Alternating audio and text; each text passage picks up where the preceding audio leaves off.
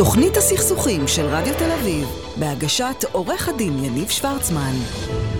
ואני רוצה להגיד תודה לאלעד נבון, שנמצא איתי על התפעול הטכני, ולענבר סולומון, שעורכת ומפיקה, תודה לשניכם. ואני רוצה להגיד ערב טוב לעורכת הדין עדי חן, מומחית בדיני משפחה, ירושה, גירושין, יו"ר ועדת זכויות הילד בלשכת עורכי הדין. עדי, ערב טוב, מה העניינים? ערב טוב, מה שלומך? אני בסדר גמור. אה, תשמעי, אנחנו הולכים לדבר הערב, האמת היא ששתי פינות, שני נושאים, בסדר? אנחנו הולכים להקיף את הסוגיה הזאת, אנחנו הולכים לדבר על אלימות, אבל לא על אלימות פיזית, שהיא נורא ברורה, בסדר? אלא אנחנו הולכים לדבר על אלימות נפשית, מילולית ואפילו כלכלית. אה, ואיך מתמודדים עם זה? אז, אז בחלק שלך, את תתני לנו את ההיבטים המשפטיים, אוקיי? של איך אני, מה הכלים שעומדים, ואחרי הפרסומות שנחזור, אנחנו נארח עובד סוציאלי שידבר איתנו על, על, על, על איך אפשר לפתור את זה בכלים הטיפוליים, בסדר? בדיוק שוחחתי איתה ואמרתי, ברגע שהטיפול לא עובד, אז בעצם עוברים אלייך. כי אין ברירה. ברגע שאי אפשר בטוב, אז, אז צריכים לטפל ברע. אה, אבל צריכים לדעת את... ש... לא ברור, זה, זה, זה הדיפולט, אין, כן, אין ברירה אחרת. כן, ברירה לא בזה, אבל עדיף תמיד לנסות... לטובתו אפילו. כן, לטוב, של, לטובת כולם. של האלים. לגמרי, לטובת כולם, אבל לפעמים זה לא, לא הולך, ואז אין, אין מנוס, הרי צריכים להגן. אנחנו נדבר על, ה, על השיתוף פעולה ולא שיתוף פעולה. אז, אז בואי תנסי רגע לעשות לנו סדר. נניח היום, אני, אנחנו נדבר, דרך אגב, אני אומר למאזינים כבר, אנחנו נדבר על נשים וגברים, בסדר? כאילו, נכון שיש גם נשים אלימות, אבל עדיין רוב המקרים, אז, אז, אני, אני, אז אנחנו נדבר כאילו כדי שלא כל פעם נצטרך להיות uh, בפוליטיקלי קורקט, uh, את יודעת, uh, מגדרים, אנחנו נדבר על נשים וגברים. אישה... יש גם אלימות נגד קשישים. חד, יש הרבה אלימות, נגד ילדים, יש, יש הרבה אלימות. אבל אנחנו נדבר עכשיו בזוג, בזוגיות. בסדר, נניח אני אישה בבית, ואני מרגישה שאני חווה אלימות מילולית, או נפשית, או כלכלית, מה אני, מה אני יכולה לעשות? אז אה, כאן אני רוצה לעמוד, קודם כל, לפני שאני מתחילה, אה, בכל מה שקשור לקטסטרופה במירון, אז תנחומיי ואיחולי החלמה מהירה לפצועים, באמת טרגדיה נוראית. אז אה, נעבור לברירה לענייננו. לגבי אלימות במשפחה, או אלימות בכללי, אוקיי? לא, לא תמיד יש קשרי כן, אבל אלימות, אני, אבל שאנחנו נגדיר לא פיזית, אלימות מילולית עכשיו אנחנו מדברים. אלימות מילולית, לא רק אלימות מילולית, אנחנו רואים יותר ויותר שזה בקרב צעירים שאין ביניהם עוד קשרי משפחה.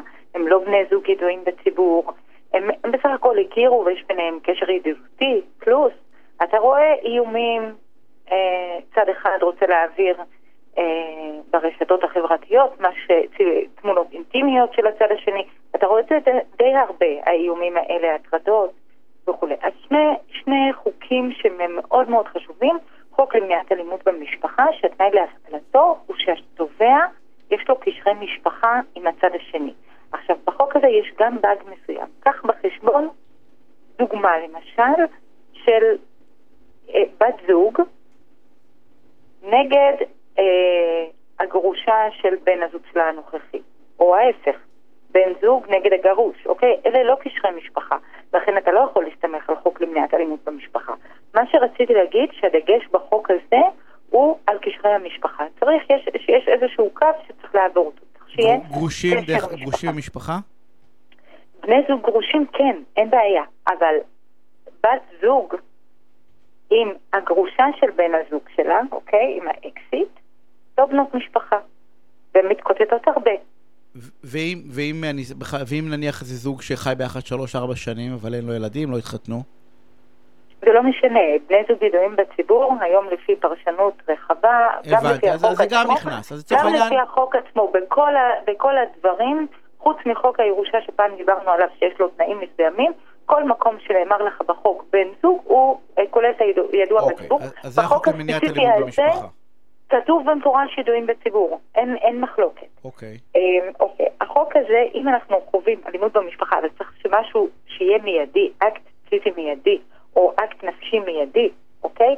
לא משהו שקרה לפני חודש, אלא משהו שהוא מיידי, או התנהגות שנותנת אה, בסיס סביר להניח שאותו אה, בן משפחה אלים עלול שוב להתנהג בצורה כזו, לפעול, אה, לפגוע נפשית בבן המשפחה, אז אפשר לפנות לבית משפט ולהוציא צו אה, הרחקה, סליחה, צו הגנה. צו ההגנה הוא בעצם, יש לו תכלית למנוע מבן המשפחה האלים להיכנס לדירה, או להימצא ברדיוס מסוים, או להטריד את בן המשפחה בכל דרך שהיא, או אה, למנוע ממנו לעשות שימוש מסוים בנכס שהוא בבעלותו. זאת אומרת, הצעד, הצעד הזה הוא, הוא מאוד דרסטי. אני רוצה לתת לך דוגמה ממה שקרה לאחרונה בבית משפט באילת. Okay. אוקיי. שם בכלל יש לנו משהו חדש עכשיו, ולדעתי הוא ראוי.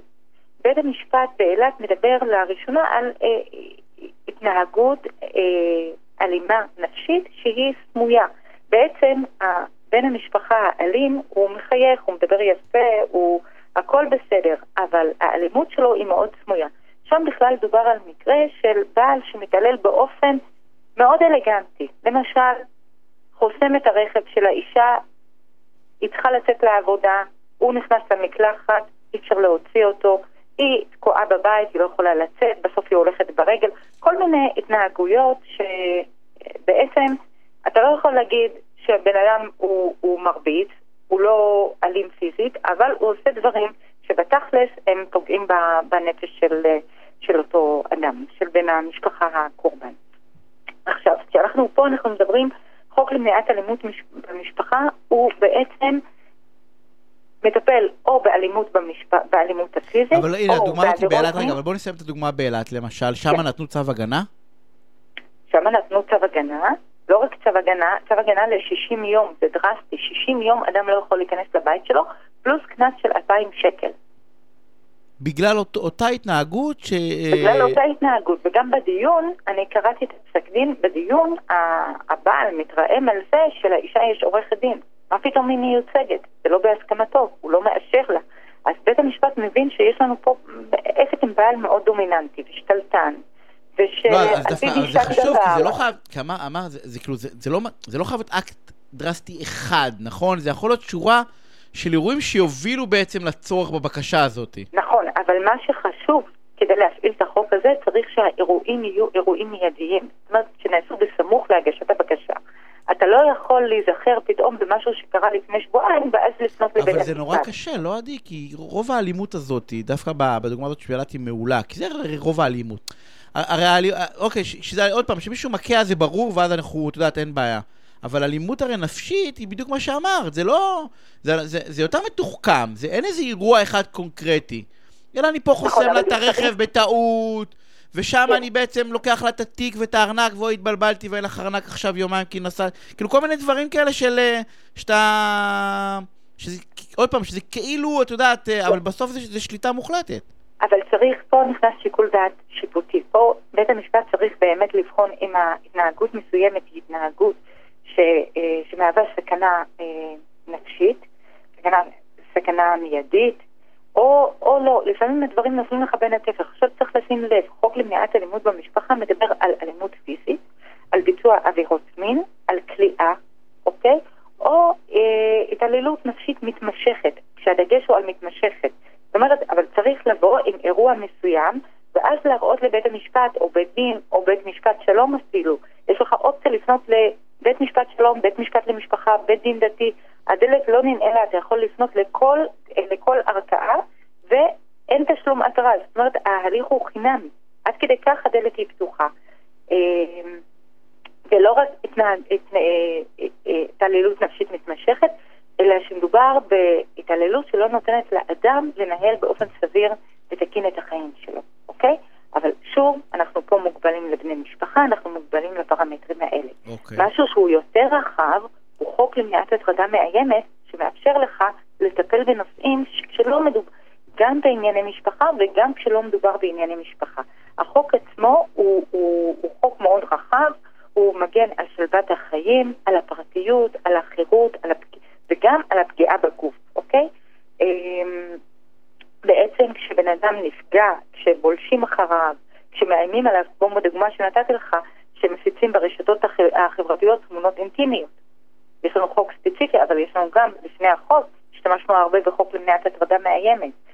אה, כשבולשים אחריו, כשעוקבים, כשפוגעים בשם הטוב, כשמאיימים, אה, כשמתחילים אה, להטריף את האדם בכל מיני הודעות ברשתות החברתיות וכל מיני דברים נוספים שהם מהווים הטרדה, שפוגעת ב... ושיקול הדעת של בית משפט על פי החוק הזה?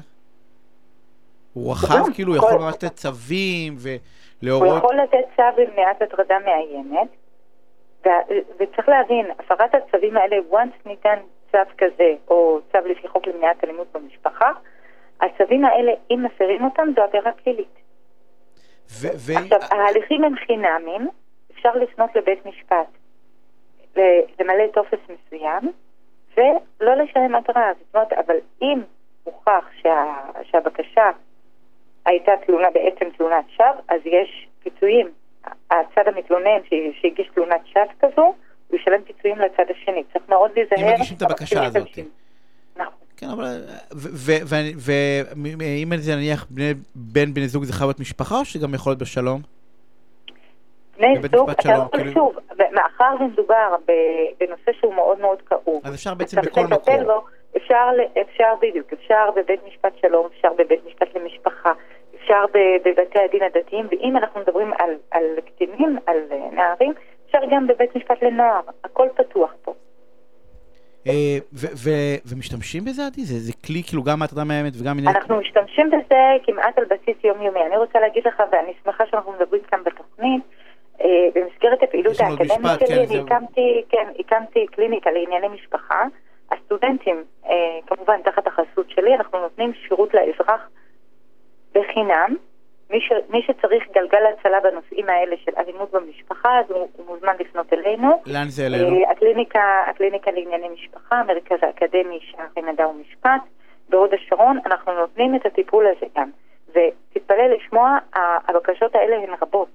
רבות. ו- ומתקבלות, כאילו בתי משפט לא... אין- כאילו נותנים אותם, או שזה ביד אה, נותנים קבוצה? אותם באופן מיידי.